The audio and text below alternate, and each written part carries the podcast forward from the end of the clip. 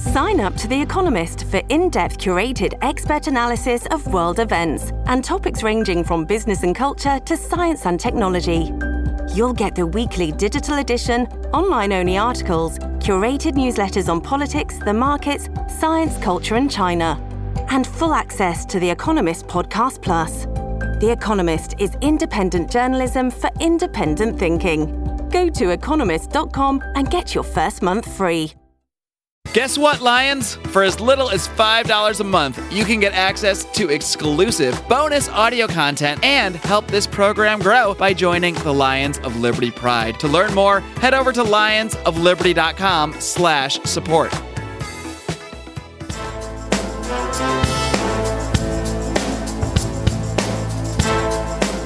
Welcome to Felony Friday, a presentation of the Lions of Liberty podcast.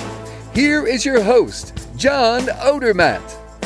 Felons, friends, and freedom lovers, welcome back to another edition of Felony Friday, the 100th episode of Felony Friday, right here on the Lions of Liberty podcast. Felony Friday, of course, is a show that I bring you each and every single Friday where I focus on exposing injustice in this nation's broken criminal justice system. And it has been quite a ride to episode 100. I can't believe we're here. I want to thank all of our loyal listeners here on Lions of Liberty for supporting the show. I honestly could not have done it without your guys' support. Otherwise, I'm just here speaking into a microphone. It's great to know there's people on the other side that appreciate this content, guys. And the content we have here is not just Felony Friday. As our longtime listeners know, we also have a Monday show hosted by Marc Clair where he interviews leading minds in the liberty movement, hosts the once a month roundtable discussion. And every Wednesday, we have Electric Liberty Land hosted by Brian McWilliams, your weekly shot of culture, comedy, and liberty. And you can get all three of those shows in your little listening device, in your ear by subscribing on iTunes, Stitcher, Google Play, or wherever the heck it is you get your podcasts. And I cannot wait to talk about this show, to start this show, to introduce my guests. And my guests today, I brought on three former cops. I'm going to introduce them later in a minute, but I do want to say that this show was actually recorded live. It was, well, of course, it was recorded live. It was streamed live at the time it was recorded on one of my guests' Facebook channels, Dominic Izzo. He's a former cop out of Cook County. He's actually running for Cook County Sheriff in Illinois, and he has a massive following. And he shared our live broadcast of this on his Facebook show, and I kind of kept that a secret, except for our Lions Pride group, who I uh, told about that. So some people have already heard this episode, and uh, people in the Pride have. Of course, you can join the Pride by going to lionsofliberty.com slash support. My other two guests on this show, Michael Wood Jr., he's been on the show previously, and Rayford Davis has also been on Felony Friday previously. I'll give them a full introduction in just a minute, but first, I want to tell you about Health Excellence Plus. It is an incredible free market alternative to your standard corporate health insurance. You can find out more about Health Excellence Plus at lionsofliberty.com slash health. And just one more note, one more very, very important note before we start the show here. I want you guys to go to the DonorSee app and I want to ask you to help out one of our best supporters we have here at Lions of Liberty, a longtime member of the Lions of Liberty. Lions of Liberty Pride. He joined at $25. He's in our elite, our Lions Guard uh, segment of the Lions Pride. Daniel Lee him and his family have suffered greatly from the flooding in Houston. A lot of damage in his house and his family's in uh, his mother's house and his uh, his cousin's house, I believe.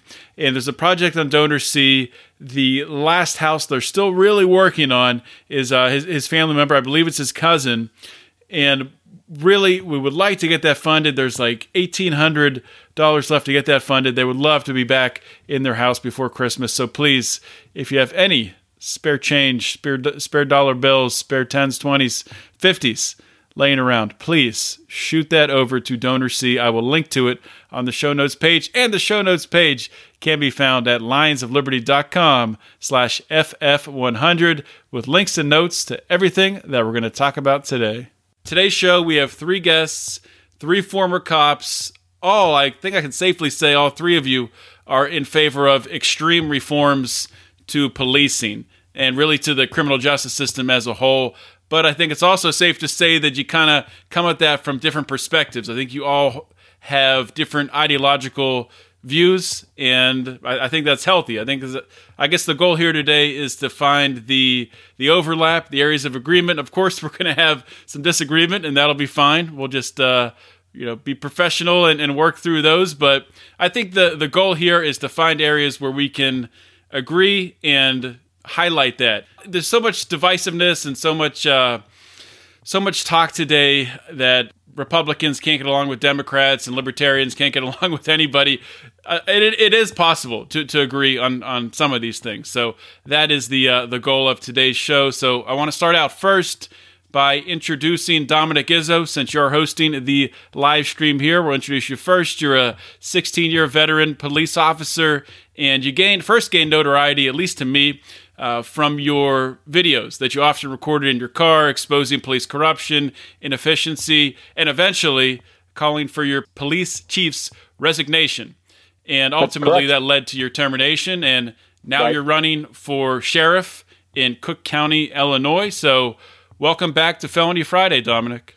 Thanks. Good to talk to you again. I think the last one we talked was uh, April. Yeah, it's time. Time flies, man. Time definitely flies. And is is it safe to say that you would categorize yourself as a as a conservative? Is that your your viewpoint? You know what? Through this whole process running for sheriff, I'm going to tell you that my views are are being fortified in what I am. I would say conservative, and I always lean towards more Republican. Um, and I don't want to get off the rails as far as going my political views or whatnot, but I, I didn't see it back then speaking to you. But the more I got entrenched in this uh, political process, the more I see that both the Republicans and the Democrats are, are absolutely two heads of the same snakes. And I lean libertarian massively. Uh, I didn't know it until I started paying attention to it. But uh, yeah, I would you say uh, conservative uh, libertarian. Okay, that's good to know. Well, maybe we'll dig more into that a little bit later. Next, I want to introduce Michael Wood Jr. Michael is a former Marine Corps vet, a retired Baltimore police police sergeant. He gained notoriety by exposing uh, instances of police brutality that he witnessed during his 11 years working with the Baltimore PD. Of course, he's been all over the podcast world. He's been on Joe Rogan. He's been on, I think, Joe Rogan twice. He's been on Part of the Problem with Dave Smith. He appeared on Felony Friday, of course, back on episode 40. And I think he was also interviewed by uh, my colleague here at Lions of Liberty, uh, Marc Clair, as well. So welcome back to Felony Friday, Michael. Thanks for having me back. It's definitely, uh, I have to agree with Dominic right away that we kind of find a, a more home in the uh, libertarian side of ideology the more that we see uh, the realities of two party systems. Man, I, I, was not expecting this. I thought you guys were going to cut. I, I, I kind of was expecting this. I, I know that you all have your, your libertarian leanings, but um, yeah, that that is interesting. But I mean, do you have a little bit? Do you come at it more from a progressive standpoint on some on some topics? Well, fundamentally, if so, everyone can know right from the beginning. I shed these labels. Uh, um, I mean, I definitely would fall under the postmodernist kind of ideology of separating social constructs from objective reality. So I think all of these things are divisions to get us to fight one another, and we actually all have the same underlying desires. That's that's a great point. Um, I think it can be used though, because I, I, think other people do have labels on each of you, whether you like it or not. Libertarian, progressive, conservative. Mm-hmm. Um, so I think it's important to to talk about that. Maybe you are labeled this way as a way instead of to divide, to to unite, to unite around some of these things we're going to talk about today. So that, that's a great point, Michael. And we have Rayford Davis he is back on the show as well. He was on Felony Friday back in episode number 71. Uh, Rayford, and he was also interviewed uh, by Marc Clair way back on episode 73 of Marc's show. Rayford served the city of North Charleston Police Department for six years. Uh, it was four years as a, as a patrol officer and two as a special victims unit detective. And during that time he was serving, North Charleston was the eighth most dangerous city in America. So he was dealing with some difficult situations. Um, and prior to becoming a police officer, Rayford served in the U.S. Coast Guard. Since then, Rayford has been an, an outspoken critic of, uh, of policing today, much like, uh, much like Michael and Dominic. So, Rayford, I, I think it's I think it's safe to say that that you're a libertarian. Is that is that accurate? Uh, well, hey, how about this? If, if I, I said, well, I, I kind of start off as a compassionate conservative libertarian, but I'll have to disagree with the guys. I've gone beyond that, and I you know consider myself like a anarchist or a voluntarist. Uh, how about how about that? Ooh. So those are scary words. Anarchy. So, yeah. So um, and uh, you know, I first uh, one of my first uh, podcasts I did was with Marc Clair a couple years ago when I first kind of came out to, to speak out about a lot of these policing issues. Uh, so I appreciate you giving me that that opportunity. Uh, it's not easy to to to speak out, and you know, Dominic Izzo's his his little videos that he does as a you know serving police officer. You know, I got to tell people just you know how how tough that is uh, for somebody to come out and speak out, and then. Um, uh, Michael Wood's Joe Rogan video. If, if you got to see, people have to see that video uh, to you know to really get a, a, good idea of of some of the issues that uh, policing face. Have you guys met each other before? Have Have you talked prior to this? No, no. I'd seen Michael's stuff, and uh, other than that, no. I uh, I personally I kept the I kept to myself within uh, law enforcement as far as social media personalities. That's interesting. Rayford and I go back at least a couple years. Okay. Well, you guys were both. I don't know if you're, if you're still currently uh, members, but members of Leap. Is that right? Yes, I'm still Rayford a member. Is I'm not. I'm still a member of Leap. Yeah, Correct. I know there, has been some evolution with that name change and, and all that stuff, but we, we don't have to we don't have to go down that road. Right. right. Um, all right, so let's let's start off. We're talking about Leap. Let's start off talking about the drug war, and let's just dive right into it. We'll we'll start with Dominic. What's your view on marijuana? Do you think marijuana should be fully legalized and or decriminalized? So I'll go with the decriminalized aspect first because anytime somebody asks me about the legalization um, side of it, you know, I, I default to I don't have a background in chemistry or medicine, so when it comes down down to long term effects, um, I don't want to give an answer by saying, "Oh, legalizing it." Uh, I've spoken to people that I'm friends with in the DEA, and they've talked about studies that they've done that says you know, within the next 20 years, if you legalize it, it's going to have effect X, Y, and Z negatively on our economy. And that's that's about as paraphrasing as I can get it. Um, but when it comes out from a law enforcement standpoint, if you're talking about, you know, the uh, the the usage and whatnot, and you have to understand something. I was a big weed arrester. Um, I am absolutely 100% for decriminalizing it. I believe that law enforcement should play no role whatsoever in this plant. I've never done it, never tried it. I can't stand the smell of it, but it's a natural organic plant. Uh, and you know what? I, I, honestly don't see any good in today's uh, today's society that we're we're citing and we're arresting and we're finding people for something they're consuming. It, it just it, it's insanity to me. It's absolute insanity. What are your thoughts on that, Michael? Uh, I mean, I, I, guess it's probably my thoughts on this are probably one of the leading things that I'm I'm known about. And I'm going to criticize you right away. What is marijuana, John? What is marijuana? Do not say that word. It is cannabis. Marijuana is like all this framing. There you go. I didn't even. That's that's that's, that's a good point. That's a good know. point. I, I had like, no idea that it's not marijuana. No idea. So all of the framing that we have around the drugs issue kind of like have entrapped us into this answer, but we have to understand that drugs are a public health issue and we've even like used this weird social thing to say what are drugs and what aren't. Look, water is a drug. A drug is something that affects the chemistry operation of your body. Water is a drug, and more people overdose from marijuana this year. I mean, more people overdose from water this year than will ever dose from overdose from cannabis in history and going forward into the future. Like, so it's the least dangerous substance we actually know of on this planet to human beings, and we have decided in absolute tyranny that we will use the entire force of the government, whether it's local or it's federal, to enact an all out war on one human being who is relatively resourceless because we are trying to dictate their individual actions that do not harm anybody else. I mean, that is textbooks tyranny, textbook. And we want to avoid decriminalization. I'll make my case for because decriminalization maintains the black market.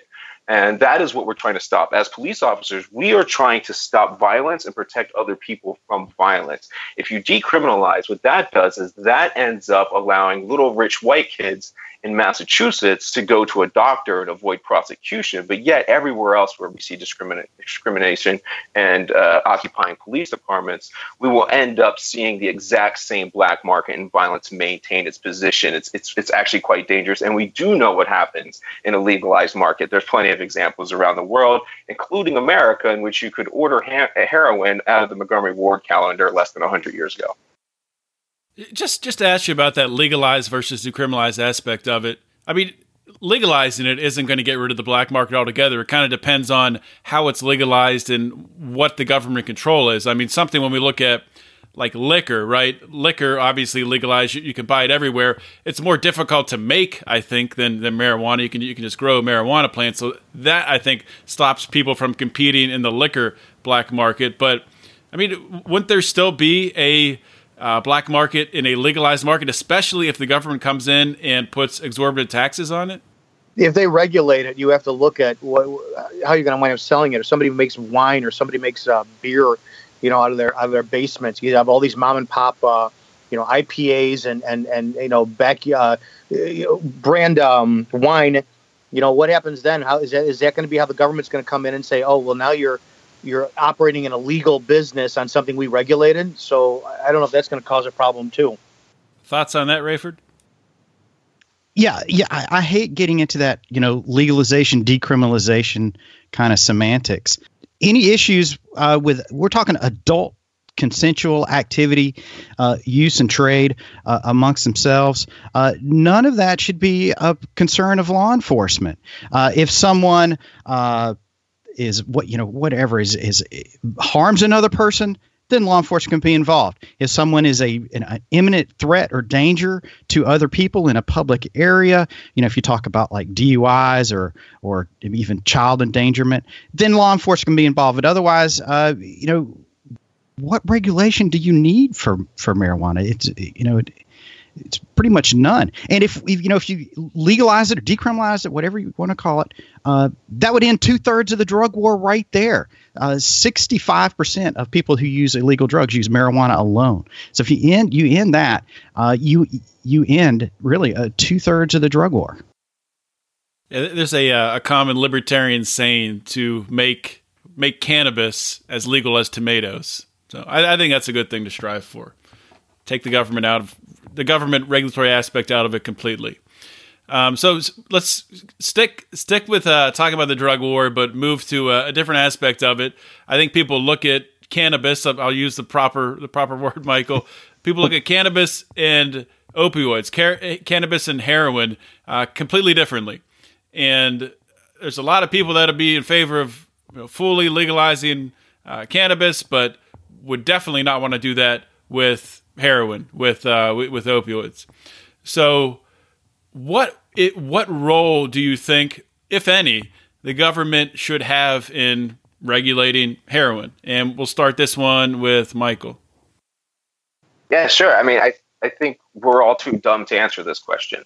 And that's the entire point. This is a public health issue which belongs in the hands of public health professionals and doctors who are empowered to go ahead and figure out the regulations of this, not the DEA who determines scheduling. I mean, that the Department of Justice too. That I mean, that shows you right there how preposterous the idea is that cannabis is Schedule One. I. Mean, every bit of evidence says in the entire world that cannabis is not a Schedule One uh, drug.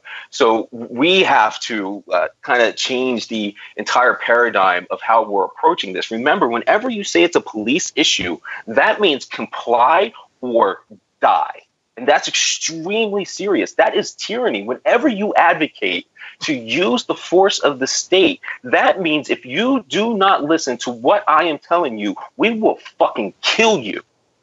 You, you, yeah, but you really believe it's that extreme at this point? If we're looking at, at a majority of the people who wind up following us are, are people who respect the first level of patrol officer who are on the street. And at what point do we as responsible people who are no longer in law enforcement, stop scaring the shit out of people by having them think that that's the end result of things. I, in in my years, I, I don't know too many comply or die circumstances. I know comply or there's going to be consequences, but that that's a label right there that I don't think is responsible on our end to be terrorizing people to think that that's actually an, an issue. I would agree with you if you're talking about, um, you know, mass quantities of, of, you know, DEA doing raids and, and we're going to, uh, you know, drug homes and yeah, you comply or you pull something out and you're going to get, you know, lit up by uh, men with AR-15s. But when it comes down to the street cop working a traffic stop or somebody stopping somebody for, you know, Terry stop, I, I think that that's where people start getting scared of us because of that mentality that we've seen, we know it, we know what happens, but we can't convey that message. I think it's too heavy. Dominic, people should be afraid of us. We are the violent enforcement wing of the state, and any law means comply or die. That is a fact. I don't care if you don't agree with it or not. Whether if you get so much as a parking ticket and do not pay it, eventually that will lead to the state executing you unless you comply. You have not seen Ex- a lot of comply that, or die. Explain that to me. You got to explain that to me because I'm not understanding how. Now, I don't. I don't agree with traffic citations. I think traffic citations, in and of themselves, for let's just say speeding, and that's the only thing you do I think if you're cited, I think that the process of you taking a day off work, you going to court, you paying the ticket, you paying the fines, I think that's un- unconstitutional to violate your Eighth Amendment of excessive fines. How is that going to kill me in the long run? I'm a citizen. What happened? Like, how's, how's it going to kill me? You got to let me answer, brother. Yeah. When you, if you if you don't go to court, you will get a warrant issued for your arrest. If you do not comply with that warrant, you will be taken by force. If you do not comply with that force, then you will be executed. End of story. You will be executed on the street, and the system says you will receive no justice for that. That is what policing is. If you do not want to handle a situation other than comply or die, well, then it's not a situation for police to handle. So when someone is going crazy, shooting a gun, or being a threat to society, then yeah, we can all say comply or die in this situation. But when it's a traffic stop or a parking ticket or it's narcotics or it's a non or it's a consensual adult agreement, you whether you want to rationalize it in any other way or not, we as a profession and as a society have determined that we will make you comply or we will kill you. I, I don't remember receiving that kind of training though. I don't ever remember. I don't remember executing that on the street. I remember executing the level of force necessary to effect an arrest but in my years of, and I did work in a, in a decently violent community, um, I don't ever remember having the mentality of comply or die. And it's a dangerous mindset to wind up sharing that with new officers coming in who can be easily influenced into thinking that that just may well be the aspect. Furthermore, I'm not, I'm not talking a personal issue. I am talking legally what I, the I system see, is. Then, you cannot argue this, man. Guys, guys, guys, guys. One, we, we, we got we got to go one at a time here. Well, that's Otherwise, you can't hear anybody. How it's legal. Comply or die legality. I, I, was never educated in that. So if, if if I could just jump in here because I think you guys are kind of talking past each other. I, I think what what Michael is talking about is just the uh, the the basic logical concept of if you have a law, the ultimate end of that law, if you don't follow it, is it's. I mean, the, the law is being enforced if you don't follow a law, there's going to be violence against you at some point. Um, it's it's just the way that, that laws work. Obviously, if, if you kill someone and you evade the police, people are the police are going to arrest you. If you're evading them, then they will and they will kill you. I mean, th- that is the extreme. But from a basic level, if we're going to talk about you know parking tickets or a uh, you know you, you, get arrested for uh, for selling heroin on the street or you don't pay your taxes. At the end of the day, if if you take that to its to its extreme, to its end, armed men are going to show up at your house and take you. And if you fight them, if you resist, if you fire on those armed men coming to take you, then you will get killed. So I think that Michael's just taking it to its logical end. I don't think he's saying that you know this is being taught in uh, police training. Is is that accurate? Is that does that help at all? Oh, as far as yeah, my, accurate, I think I might on anything results in that. If I want to keep eating McDonald's till I die, it's going to happen. If I want to cheat on a girlfriend who's got uh, you know jealousy issues, I could die. I think, but everything is indicative of my actions in that scenario. So law enforcement is going to be reactionary to someone else's actions. So again, too, maybe I'm just not understanding the point, and, and I do understand the concept, but I just don't support the advocating that law enforcement is a comply or die entity. I, I can't get behind that. Rayford, do you have anything you want to contribute here? Well, you know, that's a lot of the things that that gets uh, police officers who actually want to help and protect their community. Uh, when you when you when you turn that, out, that's legitimate uh, services. You know, to uh, if someone steals from a person, you can go on, for, on in behalf of the victim and stop that person. And I, I, guess if you do get an interaction with someone with a, with a person who has has stolen or assaulted or killed another person, that, that I, you know, I guess that is a comply or die in a, situation. You, hey, you're going to have to stop. You're going to have to return this property. If you you know if you fight us or try to shoot us, we're going to shoot you. That would be that would be a legitimate use of force. Uh, you know but but when the government gets involved with issues like drug enforcement then there really is no victim and it's law enforcement that is the aggressor and and then you you still have this this potentially deadly situation uh, with traffic stops and drug raids and all of this is unnecessary. Uh, and and it makes people fear law enforcement. It makes police officers fear the citizens. And that makes everyone unsafe. And that's one of the big reasons uh, that why I'm so against the drug war, even for evil heroin and crack cocaine and all of that. One, because it's actually our enforcement that that in the prohibition enforcement that creates all the harm and the danger anyway. Uh, and so you you put, you put police officers and citizens in these deadly, potentially deadly situations on the side of the road or in a home for what? For no reason and and that on, that onus is on the the police officer because he's the one initiating that violence and that threat of force when it when it comes to um, to enforcing uh, these laws like drug enforcement. Now, if you have an assault or an actual crime, that's a that's a little bit different, and and that's where I think some police officers get confused and get really defensive as well because some of their work is legitimate that does require use of force. A great deal of it doesn't, though, and it's unnecessary. Yeah, that's that's that's a great point. I, I want to make sure. I think we have an agreement here. Lost in all of this, I I, I could be wrong, but did did we all agree? Did the three of you agree that heroin, uh, opioids, is a medical issue and is not something that should be legislated? Should not be police. People should not be arrested for using or, or selling heroin. Or did we not get agreement there? Did does so using yes, object? using yeah, I agree with the using. I agree with uh, that people should not be arrested for uh, using. Uh, selling, no, I, I, I, honestly think if you're if we know where this is at right now and we know the massive number of deaths that this leads to, and people are selling, I think that's a different story. But the usage of it, no, I, think people need help. They don't need they don't need jail, and they sure as hell don't need fines. Do you think that? Do you think the prohibition against against heroin, uh, against selling heroin, do you think that has helped up until this point? I don't think I. You know, what I spent uh, years, years and years. We we were out there throwing, uh, you know, anybody who even had residue on a needle, you know, in jail with a class four felony. And then I sat there and, and was baffled at how, you know, our command staff would stop and do a juke and say, okay, well, now all these people that you've arrested ruined their lives over the years, now we have this program saying that they can come up to you and turn their drugs in and blah blah blah.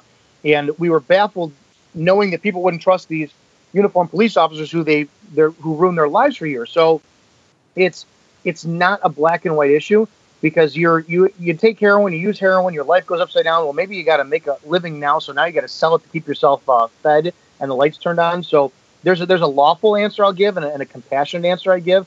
I'd love to be able to give everyone treatment, and I'd love to give everybody um, uh, a, a nice big giant hug and say, "My God, we're going to help you." But then again, too, non-usage, selling of it, selling of it, knowing what you're contributing to, that's got to be held accountable in some way. And if we're right now we're at that law being arrested or uh, law enforcement being involved in it, then until we get something better, so be it. Anyone else have anything to add on that point? Yeah, like I don't understand how Dominic squares the empirical fact that punishment does not reduce crime whatsoever so instead of doing like doing nothing is better than doing the drug war and putting people in in in cells. I mean, the, the admission right there was that since I don't have a better option and I'm not intelligent enough to come up with a better option, I, I wish they would get help. But I'm I'm comfortable with putting them in a cage since and and actually making the situation worse since I don't feel like create thinking creatively creatively. I don't understand what, that. What, what would whatsoever. you? What, so, and go ahead. What's your solution? I mean, I just told you we have to trust doctors in this. You don't put somebody into a criminal justice system that we know You, increases you worked. their In, you worked in Baltimore, correct? You worked in Baltimore. Yeah, but I was answering your previous question. No, Do we I'm, have a new I'm, I'm asking a question. You worked in Baltimore, which we know has a very high uh, uh, crime uh, issue. Is that correct? Uh, we don't know. We have no idea how much crime is committed. Crime stats are a measure of police activity, not uh, not human activity, not citizen Oh, activity. okay. So I would say I would venture to guess that as a Baltimore police officer, you probably saw more in your first year than a lot of suburban cops seen in ten. Is would that be correct? Yeah, yeah. I mean, easy. Okay. And and could you in any way whatsoever attribute drug usage to linking it to someone's to someone's personal activity and wind up uh, their criminal action? Does, does does drug use at all lead to in any way, shape, or form somebody doing something non-drug related but criminal? No, absolutely not. There's no Okay. correlation to drug So you use. Never, you never There- saw you never saw people draw. Oh my gosh! Would you let me finish, please, Dominic? Go ahead. Go ahead. there's no scientific or empirical evidence that links drug usage to committing crimes. In fact, they are much more likely to be a victim of a crime than to commit a crime. Just like people with mental health issues, when we like to paint the issues as, oh, we have a mental health issue. But your entire philosophy is grounded in individual accountability, and that's that doesn't square with science either. We're the product of our experiences and all these other variables and factors. To do that whole bootstraps things with people that don't have bootstraps, and you think you're going to put take away more bootstraps, and somehow that's going to help them. To help communities, we have to think about what will actually help the community. And there's no way, shape, or form that taking a father out of the household and putting them into a prison cell is that answer. Literally, not doing that is better. I don't think anybody advocated putting somebody in a prison cell. It was law and being accountable. Um, my question was: is so then on your aspect, you don't believe that training and experience have anything to do with law enforcement. You're all about science and empirical evidence. Then, so a rookie should have the same ability as your 11 years on the job as a cop. Then,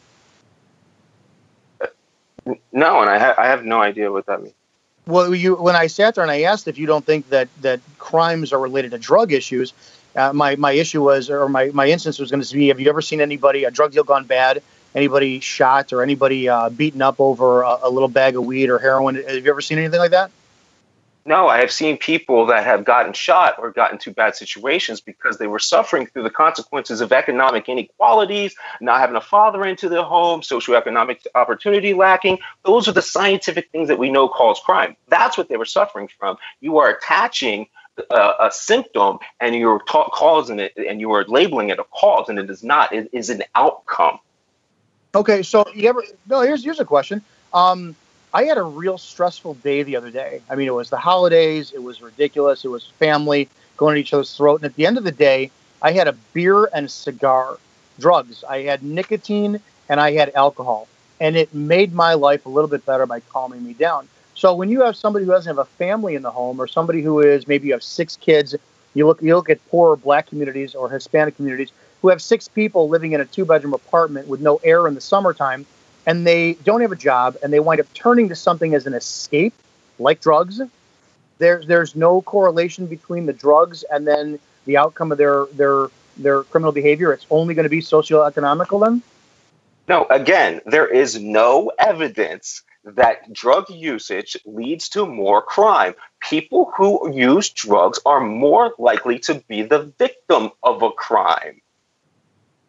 okay So uh, I'm not sure if you guys have, have heard of this book, but a guy I had on this podcast previously, a guy by the name of Johann Hari, he wrote a book called Chasing the Scream. And I would recommend that everyone listening to this, that, that the three of you read it, because what he does in the book, and he's he's from uh, he's from England, and you know, so he, he, he has a view of the, the drug war as a whole. He, the book is about the, the international effects of the war on drugs.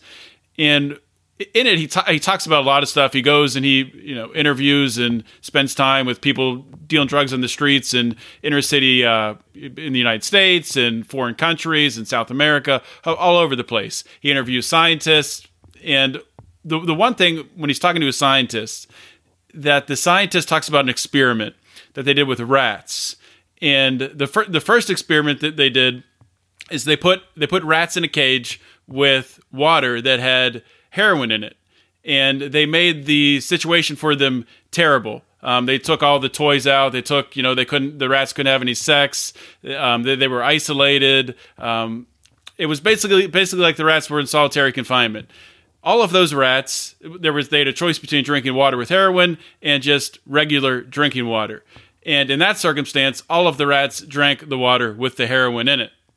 And they did a second experiment with um, they gave they gave the rats everything they could want. They had all kinds of toys. They could have sex with other rats, and the same two choices for water: water with heroin in it, or just plain water. And all of those rats did try the water with heroin in it, but they all came back and drank just the regular drinking water. So, so what's the point of this? The point is none of us, uh, when I say none of us, the the uh, political uh, spectrum here in the United States, our, our politicians, our leaders, no one is looking at the root cause of the war on drugs which is the, reason why people are taking drugs because we have a lot of people who are suffering and have shitty lives. They have terrible lives. They have no hope, and they're and they're trying to you know try to make themselves feel better. Just like you said, Dominic, with the cigar and with the uh, with the alcohol, you know that's a normal thing to do. It's not a normal thing to go and do heroin, but a lot of these people have nothing to live for.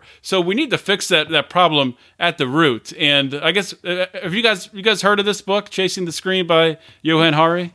No, but I guess that that kind of shows one point that we needed to talk about earlier, as far as uh, drugs uh, having a, a, connection to criminal activity. Is uh, I think we can all agree that substance, any kind of chemical substance, changes a person's behavior, doesn't it? It, it doesn't mean it's for the worst, man. It doesn't mean it's for the worst. You are throwing so many conjectures out there that I don't even know how we would respond to them. You, know, you respond to them based on your experience. You know, the one thing you have to do is you have to stop irresponsibly picking up anything you read on the internet and act and, and act like that is the, the the baseline test for everything in humanity. You're talking about the fact of 10 minutes ago that Baltimore doesn't keep the proper uh, criminal records on there, but then you want to say that science is proving the drug act, the dr- drug interaction with people, human beings. You're training an experience. I didn't say. You you come from I Baltimore. I didn't say that. Baltimore is a it's it's a town that man, you guys worked your asses off. And for you to deny what you saw and put the human element on the correlation of what you saw is either disingenuous or you're trying for a platform that just doesn't make sense. You you know what you saw and you know what you went through. All of us did. Anyone who's served a human being, we know the truth about what drugs do. They alter behavior. Uh, they they can I can I go in yeah, on yeah, that? Go ahead, Ray. Yeah. So uh, even if they drugs certainly can cause harm and they and they can cause uh, you know negative effects on people. That is absolutely true. Uh, the question is becomes a different thing, and that is your response to it. And, and that's when I want to kind of challenge police officers, even if it is harmful. You know, in, in a way, it's not violence. And and so when you as a police officer, when you criminalize something, you make something illegal. It, it, we do. We get into that. I, I won't go. Other, we won't shoot you, but we will use force. And and when is that okay to initiate uh, physical force or violence against another person? Uh, well, it's it's bad for you. So to do that, that's totally separate than whether drugs cause harm or not. And and so and it is it is not okay to initiate that violence against another person and that's what law enforcement does when you criminal okay, well, explain to me dr- explain to me when use. law enforcement explain to me when law enforcement initiates violence or use of force against somebody who is using it if we if we take if you take somebody out of their home even or use or trade or sale that's okay, adult gotta, consensual that's adult consensual activity, and that in, in just even the threat of it. Now I'm talking. Yeah, I know you say you say well, you know, very rarely shoot anybody or anything. I, I totally agree, and police officers, you know, don't don't want to get in that situation. But but when you go, you pull someone out of their car and you put handcuffs on them uh, that's using force against them, even if you do it all very nicely, like. Well, uh, showing uh, up on a scene, showing up on your scene, your presence is using force on them. Yeah, right. The very, very first step in uh, in a use of force continuum is officer presence. So why are you even there? Uh, again, a, adult consensual what you, you have to lay out, such as whether you consider them are generally harmful or not doesn't should not require uh, you know, a threat of violence. Uh, that that's Where's the- that's where law enforcement makes Where is the there though? I'm using air quotes. Where's the there? If you're talking about somebody who's sitting on their front lawn smoking a pipe, uh, somebody's in their house, or are you talking about somebody who got stopped for, I don't know, speeding, and uh, in plain sight a cop sees, you know, a small little baggie on the floor that's torn, and then he does an investigation. Wh- where's the there? That's what I'm trying to understand. Uh, because oh, oh. what maybe I'm maybe I'm in the minority here, which it seems so. Now you guys have to understand. I support being people being able to do what they want in life as long as it doesn't harm someone else. Don't steal from someone else. Don't hurt someone else. That that's that doesn't bother me. But when it comes down to, we have three former police officers, and two of which are demonizing this passion uh, of what people chose to do based on. I, I don't know what we're basing this on, but your guys are making out cops to be these evil tyrants, which I've yet to see that evidence of. I don't think they are evil tyrants. I I do believe that they're, uh, and I was not. I wanted to help the community, and I you know I saw, uh, you know, lots of harm associated with drug use that I wanted to stop them and uh, just to help the people in my neighborhood. But I but I also saw that what we did was very counterproductive. It actually. Again, increased violence, like I talked about earlier. But yeah, so you talked about when you, when you pull someone over and you see a, a, a baggie in their car uh, if if they're not intoxicated or impaired to the point where they're a danger to other people on the road, if it's the passengers or they're just carrying it, just like pharmacy gets their deliveries every single day, then there's no danger and there's no Yeah, reason for you- law you- enforcement to be said- involved. You've said nothing I disagree with. Uh, everything you just said there is is complete sanity. That makes Okay. sense to me. Yeah, but, cool. but it's going back to going back to you know officers initiating use of force. When you kick a conversation off like that, well, we know that's not true. Well, that's that's well when you when you serve when you go into a person's home on a drug warrant, a drug search warrant, Okay. is is that not initiating use of force? You kick in the door. Well, for the most Shove part, gun, no-knock piece of- warrants, if a, sure, if, a judge winds up mandating that, you got a no-knock warrant, which aren't too common nowadays. Uh, I, I won't disagree with you on that. It does put people in danger. Hell, I've served no-knock warrants where I was the Right, you were the one. You I were the one initiating on the that. door. So you were going I- into people's home to, you know, Okay, if that's what's where the ratio- initiating violence. But here, here again, what's the ratio of no-knock warrants being served versus patrol officers, who by and large are what public associates with as law enforcement, doing their jobs on service calls, traffic stops, or consensual contacts? a, a- a- well, I was a patrol officer, and we did lots of traffic stops. And part of our mandate was get guns and drugs off the streets. And so that's what we did. We would pull people over, you know, for not using their turn signal long enough, or or you know having a tag light out, and then we would try to build that into Right, some type of it, in some type of drug search. Right. Absolutely, We did that all the time. did it But all the my time. My point is, is my point is, is and that and that stop- is uh, But if I stop 400 cars a month, I'm doing maybe one warrant every, you know, every month. So the ratio is is different. and, and I would say that they're well. First of all, they're unnecessary, and also there is a a there's no justification for that initiation of violence. That's part of why. Uh, that's where law enforcement gets misguided.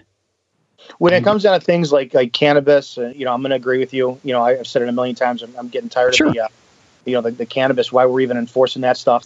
my my logical brain is going to say, well, if in my small town, in my small area, you know, we had 30 overdoses of heroin associated um, in the in, in one year, then maybe that is an issue that we want to look at to enforce. And yes, and, and you know, I'm going to go back to what Michael uh, criticized me not having an education enough on this. Well, in in my limited uh, education, then I'm going to say if my job is to serve and to keep people alive and protect them, then I, until we find a better way of of solving this heroin problem, then I do believe that we should continue to knock in doors and and you know take out uh, dealers who are dealing heroin, something that is violent, something that is causing a problem. That's my sense on that.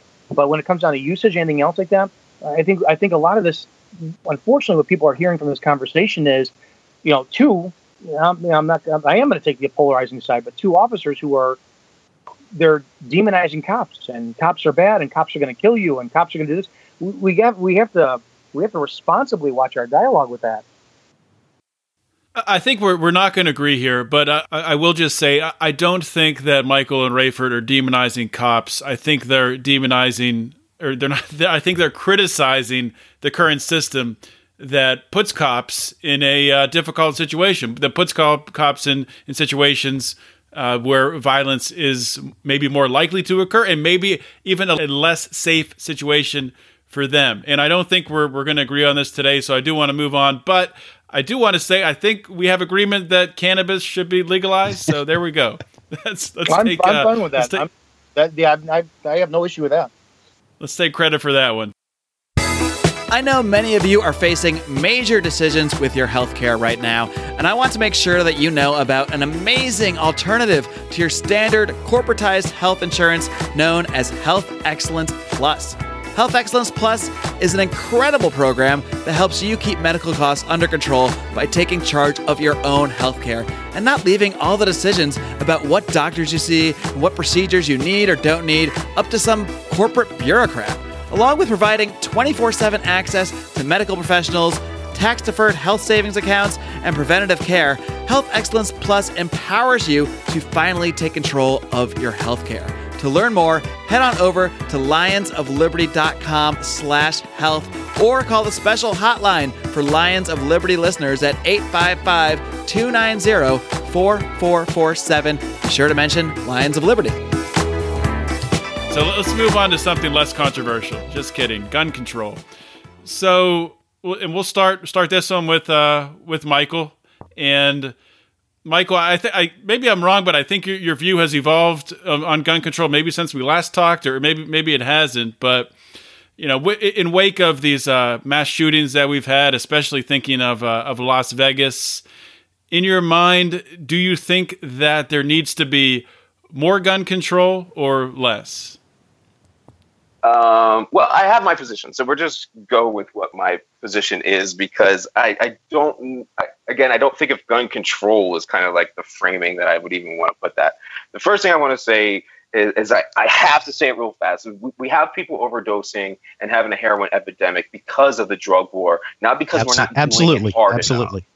Okay? Absolutely. And the most, and Rayford nor I have ever criticized police. We only criticize policing, and policing is incredibly dangerous to not just the citizens. There is no greater threat to the police officer's life than policing, as we have just described it. But moving on to gun control, is that um, I, th- I, think the, mo- the beautiful thing about the Constitution was that it's supposed to be a living and breathing document that reevaluates the positions for the current time. And if we were to say, let's stop and reevaluate what we need by gun control, we would have to conclude that we don't want people having uh, atomic weapons because the government has atomic weapons. So we all already have to agree there's a line. And I, I, don't think that fighting the greatest military force that has ever existed in the history of humanity is a rational position. But what is a rational position is to have home defense. And if you, I think you should have the right to home defense, which would mean the best weapon for home defense is a shotgun. And a pump shotgun really doesn't isn't tied to much crime whatsoever. Uh, it, it's it's a it's the ultimate home defense weapon. You can protect yourself, you can protect your family. Law enforcement can see it. I'm comfortable with that as some sort of a compromise somewhere in there. I think that hunters have an absolute right to be able to use a firearm to get their gun. I don't think hunters should be relying on the concept of destroying the most powerful military force ever so that they can go hunt. They should have a right to have a rifle to go hunt. But the if you're any decent of a hunter, you can have a bolt action rifle. And the way that we end up stopping that is we just end up stopping manufacturing, regulating the manufacturing, ceasing manufacturing of handguns, semi-automatic weapons. And eventually you get to a point where the supply and demand makes it more of an investment piece than a piece worth committing crime.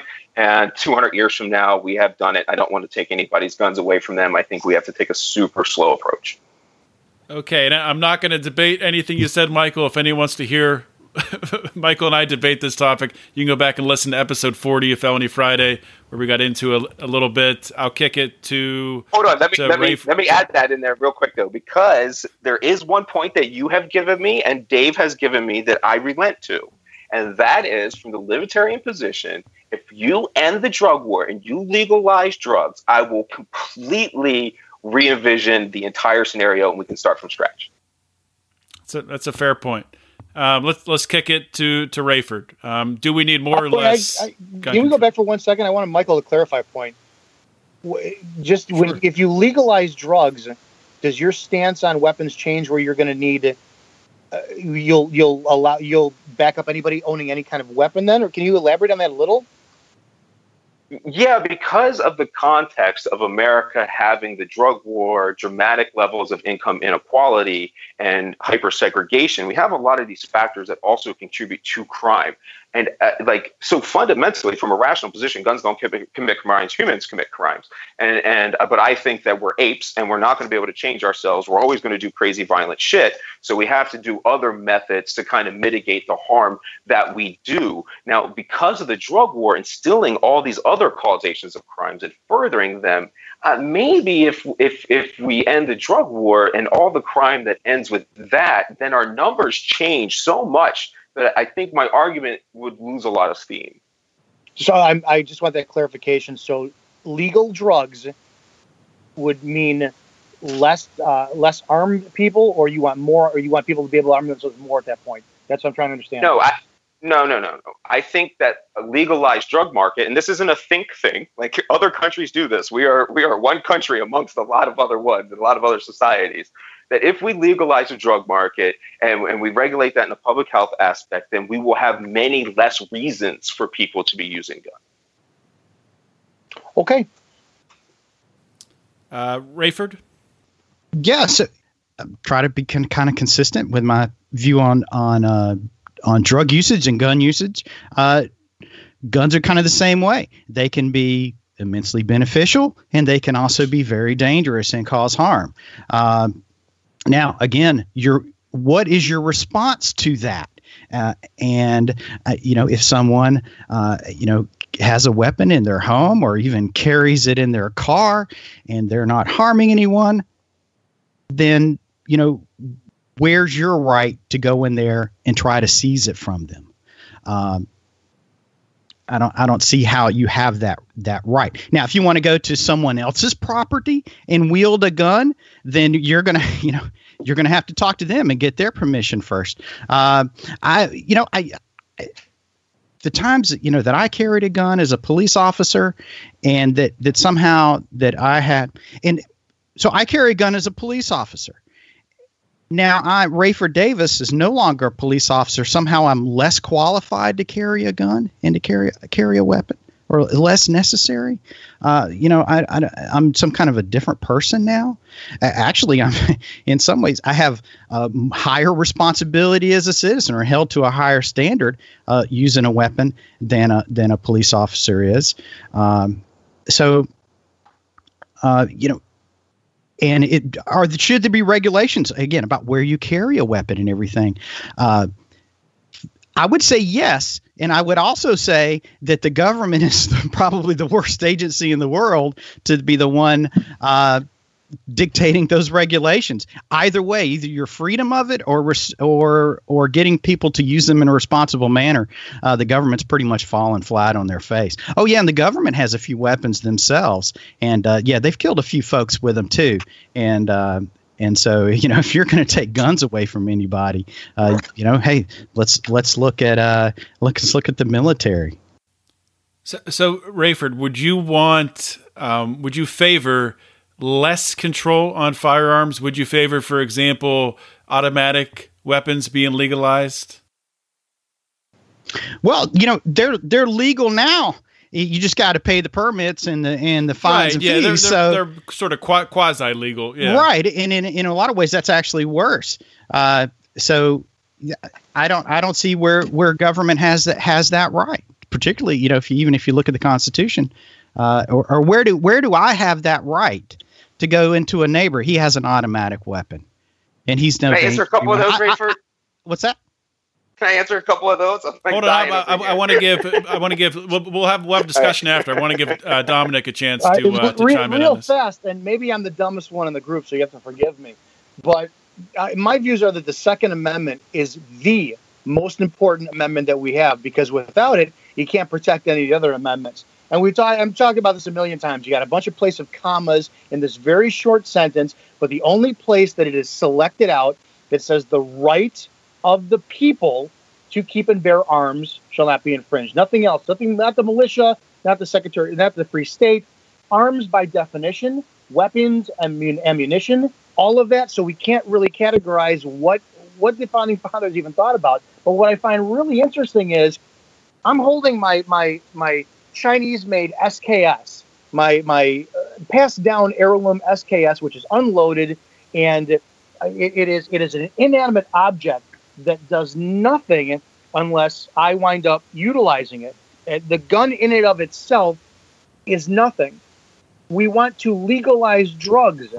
We want to legalize drugs which, when taken, alters human beings' behaviors, mindsets, sometimes personalities, yet holding a physical inanimate object in my hands will do nothing to alter my behavior, my mindset, or my personality. I'm, I'm failing to find the argument where it connects between uh, legalizing drugs on one thing, but we're gonna we're gonna maintain uh, a, a, restriction on firearms. I, I can't comprehend this. Michael, you had uh, you had something you wanted to say? Oh, absolutely. So, to, to, to talk to Rayford and why he says why someone would want to take guns, and that is because a handgun empirically, without a doubt, makes every situation more dangerous. Every cop knows this. They are trained from day one to always your life is in danger. And why? Because there's always the presence of a gun, your own. So even when you call the police officer, you empirically make the life of everyone that you are around, and including yourself, in a more dangerous situation. And I, I pretty, I pretty United, much agree. I pretty much agree with that, Michael. I, I, well, I'm just answering your question. You said why. So let me. Uh, uh, where the why is is because the Constitution also says that, and and case law is well established that your rights end where someone else's begin and my rights to a free safety to not have you endanger me by the presence of bringing a gun is the legal argument for that. I believe that too. You are empirically, even when you go into a house, if a, if a police officer goes into a school, he, is, he or she is empirically putting those children at a greater risk because of that handgun. So what, do we do with all the fact- people who? What do we do with all the people who don't follow the laws and don't don't respect the ideals that you have. What do we do with those people? Well, I mean, laws are not a measure of morality or something we should be doing. So, people that commit violent crimes, we address them the way we commit violent crimes. I've written entire books and tons on this. Uh, okay, I get into the how, nuance. How are we? If we're if we're gonna, because it sounds like a solution. Let's talk about a school for a second. If we remove police officers' ability to carry into a school, and you have somebody who had a real bad day argued with their wife, wants to end their lives, and they decide to bring a, a gun to school as a teacher and shoot everything up because they don't care. They don't follow the rules. They wh- where is the, the the rationale and where's the um, the morals and the ethics? And I, am trying to find a a common ground of saying that we should all live in a, a land where I love you, you love me, and let's all get along. It it just it's okay. I, Dominic, okay, hey man, let me answer. Sure. So we do this and like other countries do this. I don't understand why we're in this. What the what being, are the countries?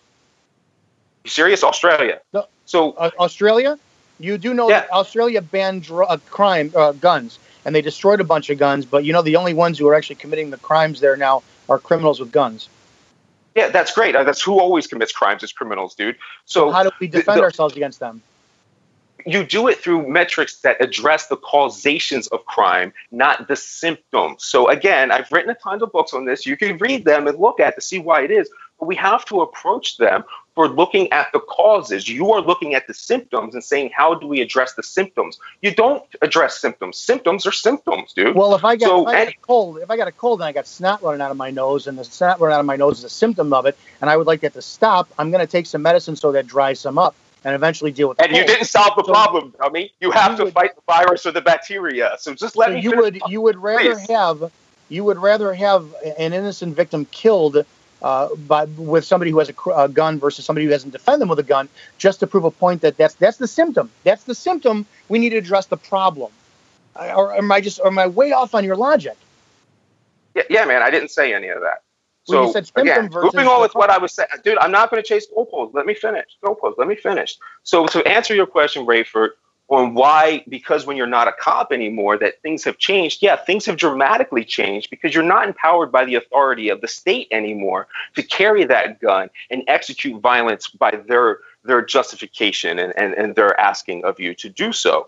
The Second Amendment is the very reason why we have this fear, and that Dominic, you're responding like this with fear. Your fear on top it's of It's not fear. responding as fear. You're talking about law enforcement advocating violence, and you're talking Dude, about fear. Let me There's- talk. There's a mental problem. All that right, you I'm stop. I'm gonna stop. Hey, hey, guys, guys, guys, hold on, hold on. Michael, give give give Dominic a minute. I mean, you guys are going back and forth, so No, it, it's just you can't responsibly. You're you, if you have a problem with law enforcement, I respect that. That's that's your experience. That is what you gained out of the 11 years you served. We all saw things differently. I still believe in the inherent brilliance of the Constitution. I believe in the pride, the integrity of every man and woman who straps on a gun belt, goes into harm's way, does not wake up that morning and say, I think I'm going to kill for the state. And I think it's irresponsible, foolish, and it's a little bit sadistic that that's where your mindset is. You can't have that. That's you are you are dishonoring thousands, no 1.1. You are dishonoring 1.1 million men and women who do the job that you and I no longer do. You can't have that mindset. Okay, man. Look, dude, I'm a scholar. I do not care about your anecdotal accounts or my anecdotal accounts. Well, you're a scholar, I'm and that's why you didn't make a good cop. We don't want All right, man. scholars. We want people who care. hey, guys, guys, guys, we, uh, we're not going to get into calling each other names, to get into personal attacks on each other. Let's let's keep it to the issues because that's that's just a waste of time. So, is is there any is there anything new that anyone wants to bring to the table talking Okay, about gun so, rights, Second let Amendment me gun say- control? let me say the presence of a gun doesn't change your biology. That's why little beta males get all excited to have their automatic weapon and feel like a man. It does change your Yep. chemistry just as much as a, as a drug does, and it leads you to saying foolish things like "let's have guns around our children." Are you married? Do you have kids? We're going to move on to policing questions. Well, it's it's a, it's a legitimate question because having being a mar- being a married man with kids boosts your testosterone because you wind up having to be more of an alpha male at home. So that changes your uh, your chemistry and your makeup. I'm not married. you I don't have just totally, you just totally made that up. There's no science to support that whatsoever. okay. I I think I There- think we're there's no getting way. I think we're I think we're getting off course here, guys. Um, and and we're not gonna we're not gonna come to an agreement here. Um, I think I think one thing is important to point out. I, I will point out areas of agreement, and you might not realize it, but I think there is an area where all three of you agree, and that is that we should have firearms for home defense. I think we obviously disagree on what we should be allowed to have for home defense. Um, Great. That word should But- that word should is dangerous because I have no right to tell you what to put in your body. If we're Not not not should should have the right. we should do, we have do have the right. the we do have the rights. The Second Amendment. Correct. But uh, the reason I say that, and it's important, because there are a lot of people out there in the United States that want to take that right away. Hell no. Is that fair? Yes, a lot of, lot So- of people who are not. Uh, a lot of people are foolish. I would agree with that. I, I think I think we've uh, we've beat this horse to a to a pulp here. So so so we'll move on. And I, I do want to talk about you know it hasn't been in the news as much just because the news has been crazy lately. But I think it's an important topic, and it really, I mean, it has roots in everything that we've already talked about, and that is Black Lives Matter. And I want to talk about it as an organization. Is it positive? Is it negative? Is it is it helping anything? Is it actually harming the situation with uh, police i- interacting with communities? Is is Black Lives Matter a a good thing? And we'll start with Rayford. Uh, you know, I don't know much about the organization, uh, but you know, we're going to talk a little bit about you know kind of racism and policing and everything, um, and and and just kind of my my view on that. And and the truth is, law enforcement has always been a historically uh, racially oppressive organization. I'm here in you know Charleston, South Carolina, and that's you know modern policing in the 1800s was was slave patrols and and uh, you know policing organizations to patrol the black neighborhoods. That's how they started off. And Modern that- policing started off with Sir Robert Peel's Nine Principles of Policing, not slavery. That is absolutely, that, completely wait. untrue. Like, no, like, stop. Okay, that is completely false. That's why we talk about that Sir Robert Peel is accredited for uh, creating the inception of, of modern policing. Right. Of well, British I, policing, brother. British policing. I'm a scholar. This is my field. Like, this is ahead. the time to stop talking. That is yeah, patently untrue. Yeah, okay. Okay. I have written a book. I've written articles. All right, no, Michael. Michael, it's the history of policing. That is, it's it, no. You can't just let lies go. That is completely untrue. It's ahistorical. Look. Could you lower your voice a little bit? It's fine. Yeah, fine to keep talking. And I'll speak about Robert Peel in just a moment. But uh, yeah, so we've had we've had you know hi- historically uh, racist and oppressive missions uh, with law enforcement uh, throughout its history, and it's been uh, the, the disparity in the in the kind of the policing is directed at poor communities and minority communities. Uh, we've had that, and and now today is law enforcement racist, and you know would I consider myself racist? Absolutely not. My police department, were we racist? Absolutely not. Had very good, uh, you know, black leadership and even the white leadership. They wouldn't tolerate that that type of um, of mindset within a police officer or anything. Yet, you look at the racial dis, uh, disparities in our arrest rates were quite high, and and so you what what is kind of going on? And and what it is particularly this is what with drug enforcement. We we've seen that that at the end of the civil rights movement and and the end of segregation and the kind of the Jim Crow laws and they went over to use drug enforcement to perpetuate those back in the 60s and 70s and so they would take these laws and say yeah well they apply to everybody but we're going to really police them over here because well you just don't want those you know cocaine fueled negroes getting out of control. So you, you go there and you patrol those neighborhoods. And it and when you criminalize communities like that we like we've done for generations it perpetuates that racial disparity. And so law enforcement would swear we're not racist. We're not we're not but we go where the crime is, and but they have perpetuated really kind of the destabilization of these minority communities for generations. And so these communities are destabilized and they have more quote unquote crime that law enforcement looks after. And so they arrest more people and it just perpetuates to this day. And so a lot of police officers are kind of confused. They're like, geez, we're not racist. They get really upset and offended because they're not. And I totally agree that by most, most parts they're not and are good and well intended. Yet our arrest rates and really our, our methods of policing have stayed the same from when it was historically and structurally racist so why are we surprised that we still have these results and that people are, are upset about it?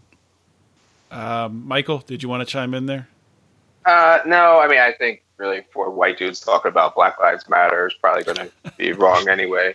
Um, yeah, it's, I, it's, probably it's probably a good point, but it doesn't mean that we can't you know, get something beneficial out of it. And, yeah, I mean, I really think I mean I, this is going to be hard, I guess, for for a lot of people to swallow. But I mean, I think it's largely ineffective and irrelevant at this point. It's it, uh, it got like everything else consumed ever since the election is like I mean we're all like no matter regardless of Dominic's positions and my positions what we dispute on we're gonna have a hard time talking to anybody about it because everyone is just like as entrenched in these these sides and isn't really trying to hear uh, thoughtful discussions and, and look for solutions. Dominic, did you have well, any thoughts your original, on this? Your original question was about Black Lives Matter, correct? Correct. If yes. we go back to it, I do not know much about the inception of it, how it started.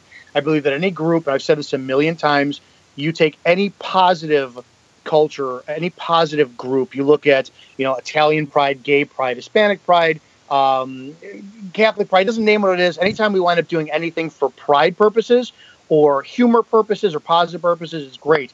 But the second that it starts getting into the negative aspects, then it, it's you're you're the bad guy for calling it out.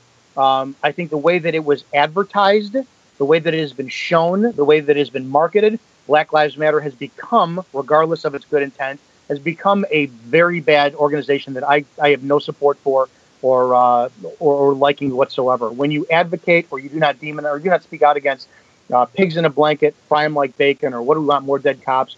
Uh, when when we when we wind up uh, showcasing that, uh, I can't get behind that group. I'm sorry. All right, so I want to talk about um, the, any treatment, any negative treatment, or or supportive uh, response you've gotten from current members of the police force. And we'll start this one off with with Dominic because I know that he he has some stuff to share in this probably. It is what it is. You know what? And I couldn't care less. I know exactly what I'm defending, what I stick up for. And the problem is, is when you wind up having the title taken away from you, um, you are immediately looked at as suspect. And I make no mistakes about it. I went in, I demanded my chief's resignation for his involvement in three cases. Um, and three weeks later, we find that I'm charged on department policy violations and separated from my department. With all the, in with men who are men and women who are in my field, they don't they don't look at the, the, the cause, they look at the effect, and there must be something wrong with me. And the problem is, is I do believe that a lot of young cops, you get you get stuck in the middle. You got three three aspects. You got the the newer guys, guys in the middle. That's where my career was. You know, I had about another I could have done another uh, 17, 18 years, and the guys at the end guys, the, the sandwich guys, the bread of the sandwich, the beginning and the end, they're set in their ways. You know, new ones want to do exactly what they're told, and the old guys, they don't want any raves because they want to just ride their years out. It's the ones in the middle who understand the truth of what the job is. Those are the ones that I connect with a lot more. Um, but it's those two breads in the sandwich that are just they're hard headed. They see black and white, and they are quick to uh, quick to offer judge without uh, too much investigation. So what's what's the chief criticism been from current cops towards you? It's a personality conflict. They can't stand the fact that I'm no longer restricted by department policy. And one of my big things is I'm, I'm very big on use of force. Um, and I will take a video and I will put it up online. And it doesn't matter how old the video is, I will talk about what I have a problem with.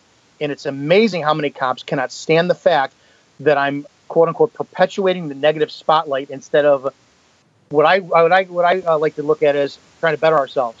Um, if I put a video up of a cop beating a, a, a black woman in, in a, a, convenience store with a baton 18 times and show this woman can't put her hands behind her back because you're beating her and she's instinctively trying to defend herself, I get cops going, "Oh, you're you're you're you're, you're perpetuating hate. You're you're perpetuating the negative sign of this." Where my view is, no, the guy in the video did that in the first place. So I got so much praise and positivity from cops when I did my video on compliance but the second I started calling out stuff that I see that I can't stand, that's when people started to turn and say, "Oh, you you you're making us look bad by pointing stuff out." Uh, Michael, what kind of experience have you had from? Have you had any, anyone criticize? Have you had people? Uh, obviously, you've had people support you when you were a member of LEAP. That's that whole organization is former law enforcement. But have you had people call you out for your views? No, I mean not for my views, as you can witness uh, in this very phone call. Uh, my my issues are led to character attacks and skirting the issue, and people uh, because essentially what my work is is explaining what policing is and how we're, we we need to change and why those things are wrong that we have done. But what that really does is it tells people like Dominic that what he's been fighting for for 16 years was really for nothing and that's a hard pill for all of us to swallow. And it puts us in a defensive mode and makes us say things and skirt the issues. Like the bottom line is, it doesn't matter how much of an arrogant asshole I am and whatever character attacks we launch. We're talking about policing and the systemic structure of what policing is. And so there's a long history attached to this. And there's a lot of beliefs in society that are entrenched in thinking that punishment and imprisoning people and coming down with violence, comply or die, is an effective measure and a way to help a society. But all of science empirically denies this and, and states without question that violence does nothing but harm a society. And the founding fathers of this country were extremely uh, uh, adamant about this, and they didn't believe these things that a lot of people want to talk about. For instance, I'm going to go over a couple of them real quick if you guys don't mind. But so Thomas Jefferson was huge on accusations made in private and confidential informants not being used in, in, court cases because it sows the seeds of treachery. Yet we use confidential informants like it's crazy. We use immunity and we use um, uh, not, what's pardons and stuff like that uh, to to go ahead and change what the law is. We have allowed, which which the founding fathers were against, we have allowed judges to interpret laws. So now everything is all crazy, and we've all decided that we that what is legal is what is right, and we have to constantly remind everybody that everything Nazi soldiers did were completely legal. We, it's not about defending your position and your brothers. It's about lifting up your society. Did you just compare police to Nazis? Why did you become a cop in the first place? What was your What was your purpose? Yeah. So again, most of my conversations are totally limited to me spending about ninety percent of my time saying I did not say that. Please don't okay, make me well, defend you, a position I didn't sentence. In fairness, Dominic, I, I, I did not get that from that comment at all. That he was comparing police to Nazis. Uh, okay, Rayford, did, did you get did you get that? I'm sorry for using in the same no, no, you know, and um, the three of us here, we do, and I love how as Dominic was talking about how he he looks at uh, a, a video of of a police officer, you know, beating a black woman in a convenience store, and and and uh, and how that that you know that that uh, he gets got pushback for pointing this out, and oh, you're hurting law enforcement pointing this out and and he says no it's that officer beating the woman.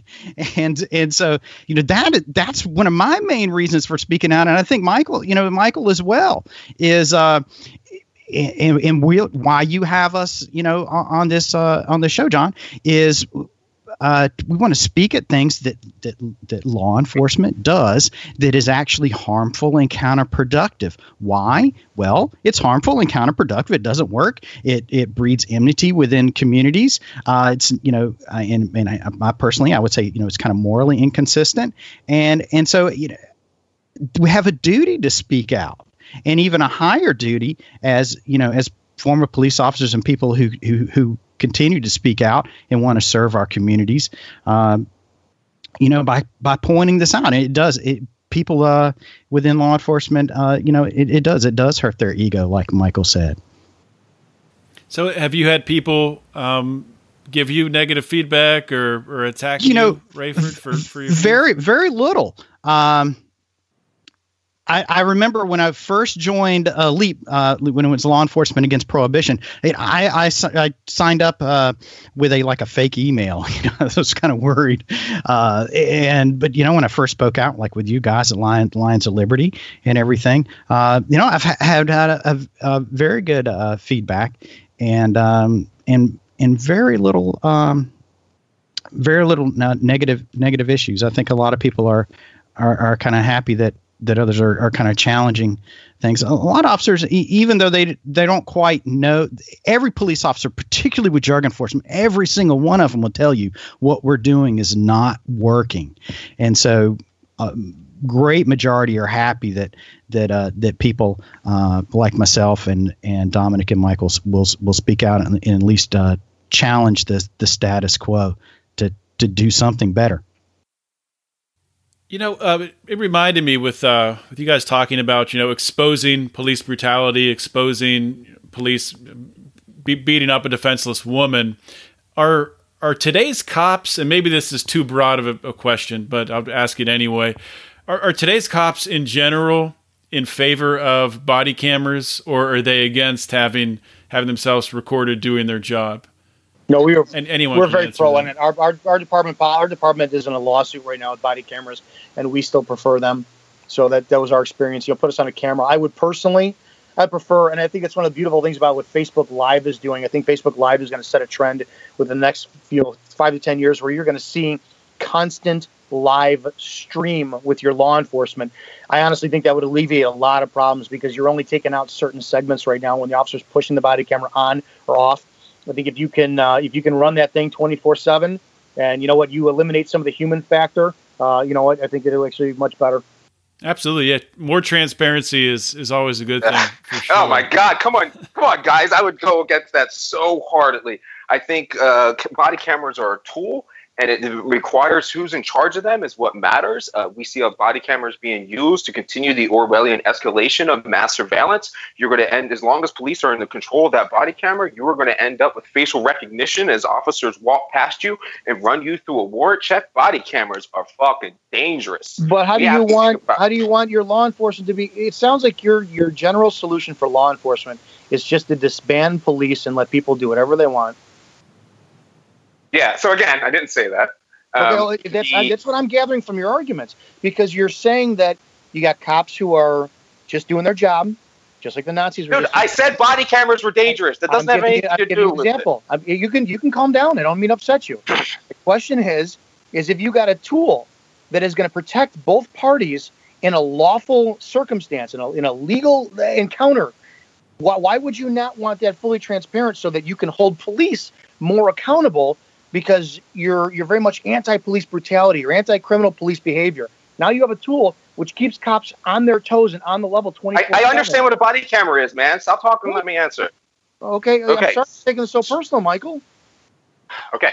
So the reason is is because it becomes a tool and who is in control of it, it becomes their weapon. It does not provide an objective bias. A great example of this is there's a case of sheriff's deputies in Florida who had arrested a man that was on body camera and everything went fine. He compla- he he said that there was police brutality. The body cameras do not look like police brutality and everything was closed. But then a car a camera from back on a building was revealed and it was obvious that it was complete police brutality. They had no reason to be stopping him. It does matter who is in control of it. And you keep saying legal, like legal means moral or beneficial. And that is an extremely dangerous. You have yet to provide in this entire conversation, going back to your symptoms and cause analogy, you have yet to provide a single solution for anything that you have brought up, be it drugs, be it policing, be it body cameras, nothing. You have you have talked about problems. You have yet to offer a solution. What's your solution? I literally have an entire solution model called civilian led policing. You I'm just going to can't tell be you, it's probably. It's oh my God, Dominic. Let, It's uh. Dom, Dominic, Dominic, let, let Michael let Michael talk. You asked him a question. Hang yourself out on this one. Go ahead. Okay, I literally have an entire framework of how you do a police department called civilian led policing. Now, I will not be able to explain that to you in a few snippets, just like I cannot give you a PhD and what I've learned from it in a few phone call seconds. You will actually have to learn something yourself, believe it or not. So, I have Uh, given you a me, a to the drug war. The drug war. Again, we know that if we stop the drug war, we would be in a better situation. Literally, stopping it is better. So there's a better solution for you. Stop being violent to people that are in the, the commission of consensual adult agreements. Stop raiding people's houses and throwing flashbangs in there. Those things ruin police legitimacy, and our entire effectiveness depends on police legitimacy. Please read scientific literature, it's everywhere. You- Michael, I, I I have to ask: Were you ever a patrol officer? Dude, come on, man. I was I'm a police commander. Yes, and I was the, I was a shift commander in the Eastern District, and I was commanding 45 operational officers who went through and did their lives. I was a major case narcotics detective. I locked up over 400 people on serious cases, federal witnesses. I've done everything in policing, and I have the education to do it. You're not going to be able to put some check and balance requirement on to me. Please debate no, the no, merits I'm- of the Calm ideas. yourself. Why you're you're getting very emotional. I'm asking. Please stop questions. telling me to calm myself. I'm Well, a grown adult talking on a phone. You're not under threat. You don't need your gun right now, buddy. No, you're actually you're you're getting personal, and I just want to make sure that you're in a safe space right now. My question is, you you well, you proposed you proposed to, to to take the superintendent position of Chicago. You know, I, I read about that. My question is, is you're talking about millions and millions and millions of people. You are trying to fit in your model of what you believe is a utopian society of peace and love and trees and, and grass hugging. How do you how do you Never said propose that. that? I never said that. So abolition has to be a goal. So when you say you think for abolition of policing as a goal, yes, because policing is the violent enforcement of a tyrannical government. You should want that to end too. Will we ever achieve that end? No, that's incredibly unlikely. But you maintain goals that improve society. Your goal is literally the Orwellian escalation of a tyrannical government. Do you do you believe that the only way to stop violence is through superior superior violence? No, violence is a biological action of a human being. It is a malfunction of a carbon based life form body. No amount of violence will ever reduce violence. It is proven empirically time and time again through all of human history. To propose otherwise is complete and astounding ignorance. So so if I come up and I punch you in the face because I want your wallet, that's a violent act, right? Yeah, and you Not- did that. me- that's not me doing that. So how would you stop me from doing that?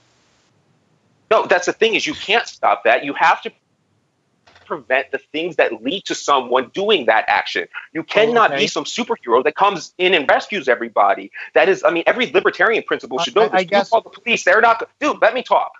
When You're you ma- you're making all no the sense. You're actually I, I, I it's it's embarrassing to let you talk because you are talking about going back and giving psychological evaluations to every human being on the planet to prevent their mom dad drug issues uh, got fired from work He's, he's Again, not- I didn't say that. He hasn't. He hasn't No, said like, that. my- He hasn't said that, Dominic. Yes, it is because here's the deal. I said if I walked up to you on the street, you have no idea who I am. I, I need five bucks. You got a wallet, and I punch you in the face to take your wallet. You said you can't stop me. Explain to me how you stop violence. Dude, you can walk around with your gun every single day, and if I, I, I can tell you, I'm going to come take it from you. You can't be on guard 24 7. You cannot stop it. You must prevent it. And preventions of biological issues lie in biological solutions, not in your barbaric violence, you fucking ape.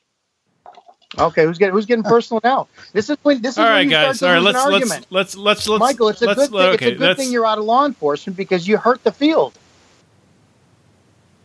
All right, let's No, let's John, stop here. it's because we're fucking apes. I mean that literally. Please no, I- I'm understand. sorry. I'm, I'm Christian. I'm actually No. Christian, and I believe that we're not apes. So that's my viewpoint. All right, my bad. Then I'm not going to be able to get you into a fact-based world. No, you won't because you know, you know I have a fact-based belief on uh, what uh, my my core values are in life. You know, it, it's a shame. It's a shame, and your theory is great. Theory is great. You know, I I, I taught, I studied, I, I did martial arts for years, and there's a difference between theory and application. And every fighter knows it. I trained in a martial art where we did these specific moves, we did these great uh, demonstrations, all this stuff. But everybody knows that when you train one way, you're never going to apply it uh, in, in, in action the way it is. And that's the same thing, no matter how much you theorize, no matter how That much literally defies everything we know about muscle memory. matter like how again, you're books- completely anti-science. No matter no matter how many books you write, doesn't matter what you train for will be applied based on one factor, which is human experience, human dynamic, human perception. You cannot control any of that. You can go on a like firing police range aren't even trained long. that way. All right. You can go. police aren't even trained on a that way. firing range. You can go on a firing range all day long, and you can qualify for your pistol, and you can you can do muscle memory over and over and over again. It's going to boil down to the cop under fire. God forbid what they're going through that day, their perception, their adrenaline dump, their field of vision, the, the, the nighttime, daytime. Are they scared shitless? Are they ready for this? You cannot control human condition.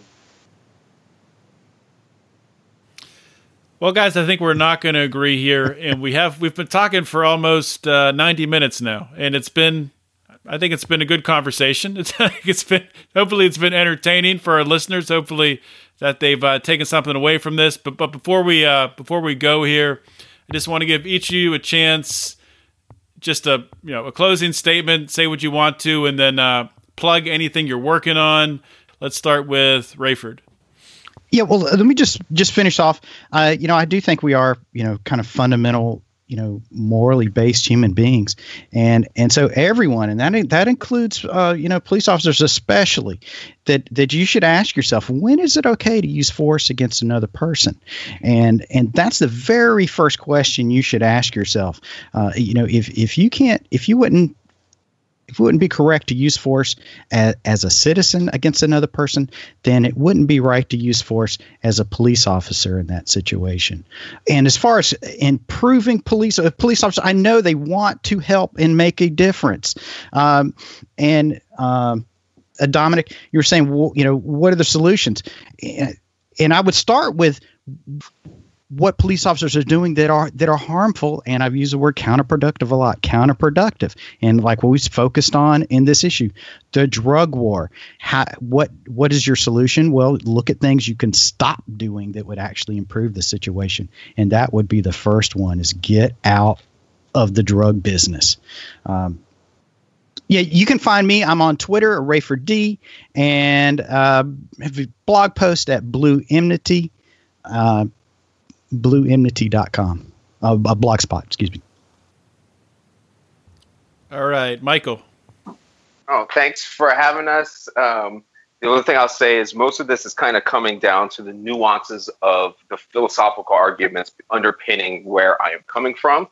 And I have written a book on that that I just released out. It's called Crimes and Punishments in the 21st Century. And that will lay down all these things. You can get that from Amazon right now and go through to see these philosophical underpinnings of what I'm talking about and why these things have to be this way because of the society we're in and what we've learned through science. Um, you can follow me or just what my website would be the easiest thing, michaelawoodjr.net. And I try to reach out as much as I can and I'll speak and do whatever uh, that's possible. Thanks. All right. And I've said this before a million times. This is the greatest time in the history of law enforcement to be a cop because it offers you an opportunity to do things the right way. As much as I love engagements like this, there's there's the concept of no matter how many books I write or how much of an expert I believe that I am in relationships and theories and what I believe will get will lead me to a healthy marriage, it's there. There's another person involved in it. If my wife does not want to stay with me, she's not going to stay with me. Policing is a relationship. You have the police and the public, and no matter how much you want to say things should be done one way, you still have to have the public's willing participation to go the way you think it should go. Anybody can reach me at izzo.us. Everything is listed there. All right, fantastic, guys. This has been a, uh, a fun conversation. I want to thank each of you for coming on. I respect each of you, and uh, hopefully we can do this again sometime, maybe uh, for episode 200. Absolutely. Thank, thank you, John. I appreciate you having us on. Yeah, appreciate you guys, and have a great night. Be safe. Well, I hope you guys enjoyed that episode today. Uh, that was that was incredible. Um, it was hopefully entertaining for you guys. It did get a little bit contentious at times, and I tried to try to keep everything as civil as I could. I did expect, obviously, some disagreements to a certain extent. I I knew these guys came in and uh, were very strong minded, and I knew they had different opinions.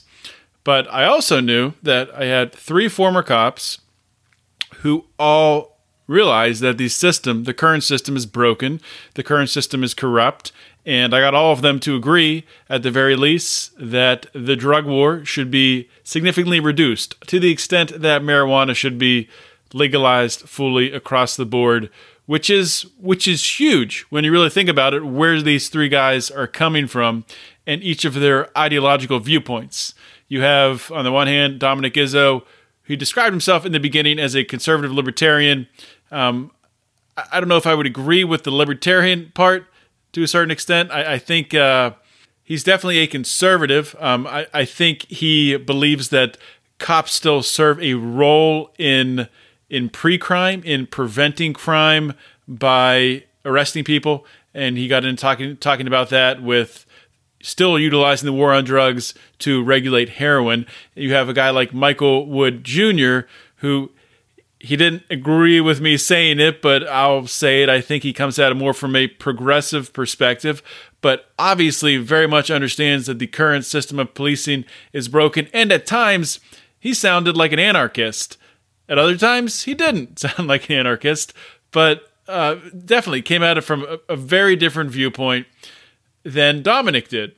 And they argued quite a bit um, about uh, about that philosophy uh, back and forth. And um, unfortunately, it, it did get a little bit personal at times. So it is what it is. And then Rayford, Rayford Davis, of course. Rayford, I'll admit it, I'm a libertarian. Rayford is a libertarian. He, in the beginning, he said he was an anarchist. So Rayford and I definitely align the most. I agree pretty much with almost everything that Rayford said.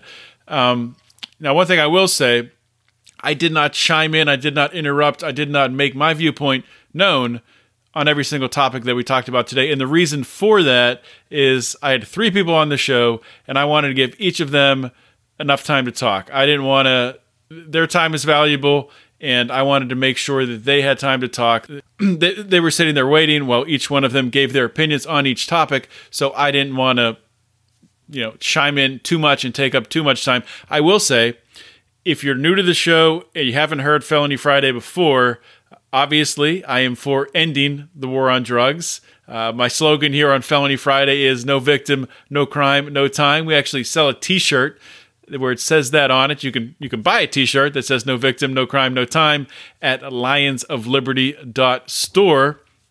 And if if you want to hear some great interviews with felons who have interviewed, who've told their story, who are a lot of these people are actually victims of the war on drugs. They spent many years in prison, and so many of them have come out. They have positive attitude, and they have very very successful lives today. But they've shared their journey on podcast on previous podcasts uh, felony friday and you can find just those podcasts just those interviews with felons at lionsofliberty.com slash felons to find the full archive for every episode of felony friday this is episode 100 so all 100 episodes you can go to felonyfriday.com and that'll route you right to the archive and you can find whatever episode you're, you're looking for or of course um, you can go to itunes we're in itunes stitcher and a bunch of other podcasting apps, pretty much any podcasting app out there. And if you just want to find a Felony Friday episode, just search. If you search Felony Friday, it'll bring it up. If you want to find a you know a guest like Michael Wood or or Dominic Izzo or Rayford's previous appearances on the show, I encourage you to search for them as well. I will also link to all of their previous appearances on Felony Friday, as as well as on Marc's show on the OG Lions of Liberty podcast. I will link to that on the show notes page. Of course, I'll link to uh, the link to all my interviews with former felons and the Felony Friday archive as well. And lastly, I will say if you wonder where I stand on gun rights, if you wonder where I stand on the Second Amendment, uh, I'll link to episode number 92 on the show notes page. And the title of that episode is Make Automatic Weapons Legal. So that title pretty much says it all right there. But I, I really uh, enjoyed recording that episode, and I, I, left it all out there. I recorded that right after what happened in Las Vegas, and the reason why is I, I was fed up, fed up with uh, a lot of libertarians. I think coming out with a wishy-washy response to that, um, talking about you know not not really standing on principle, which I thought Rayford did a very good job today standing on principle when I asked him that question. So, guys, one more thing, one more favor to ask. And if you're new to this show, and you might be, we are doing some advertising on Dave Smith's Part of the Problem podcast. So no pressure. If you're first your first time listening to the show, go listen to some more shows. You can you can ignore this part right here. But if you've been listening for a while and you want more content outside of our three shows per week that we have, we also have exclusive content for our Lions Pride. We have several reoccurring um, themed episodes. We have a conspiracy theory roundtable. We have a degenerate gamblers roundtable where we talk about uh, hypothetical betting on games, and we just have extra episodes left and right all the time. We have extra questions with some guests that we bring on. I'll be releasing a uh, little extra session I did with Larry Levine. That was episode number 99. If you haven't heard my interview with Larry Levine, go check it out right now. I'll link to that on the show notes page as well. You can join the Pride for as little as $5 per month. The top level, or actually, the top level is now $100 per month, and that actually gets you some advertising as well on the podcast. But below that, the next level down is $25 per month. And that, that level, my friends, gets you access to a monthly conference call with us where you can actually influence the show. You also get a bunch of freebies. Below that, you have the $10 level. You don't get the conference call, but you get a bunch of freebies. So, guys, we just want you to join. Go to lionsofliberty.com slash support to learn more. Um, we're ramping up this podcast. We're starting to advertise, and we are on the way up. We're a rocket ship, baby. So come join us. That is all I got for the show today, guys. Thank you so much for listening. This is John Odermatt signing off. Always remember to keep your head up and the fires of liberty burning.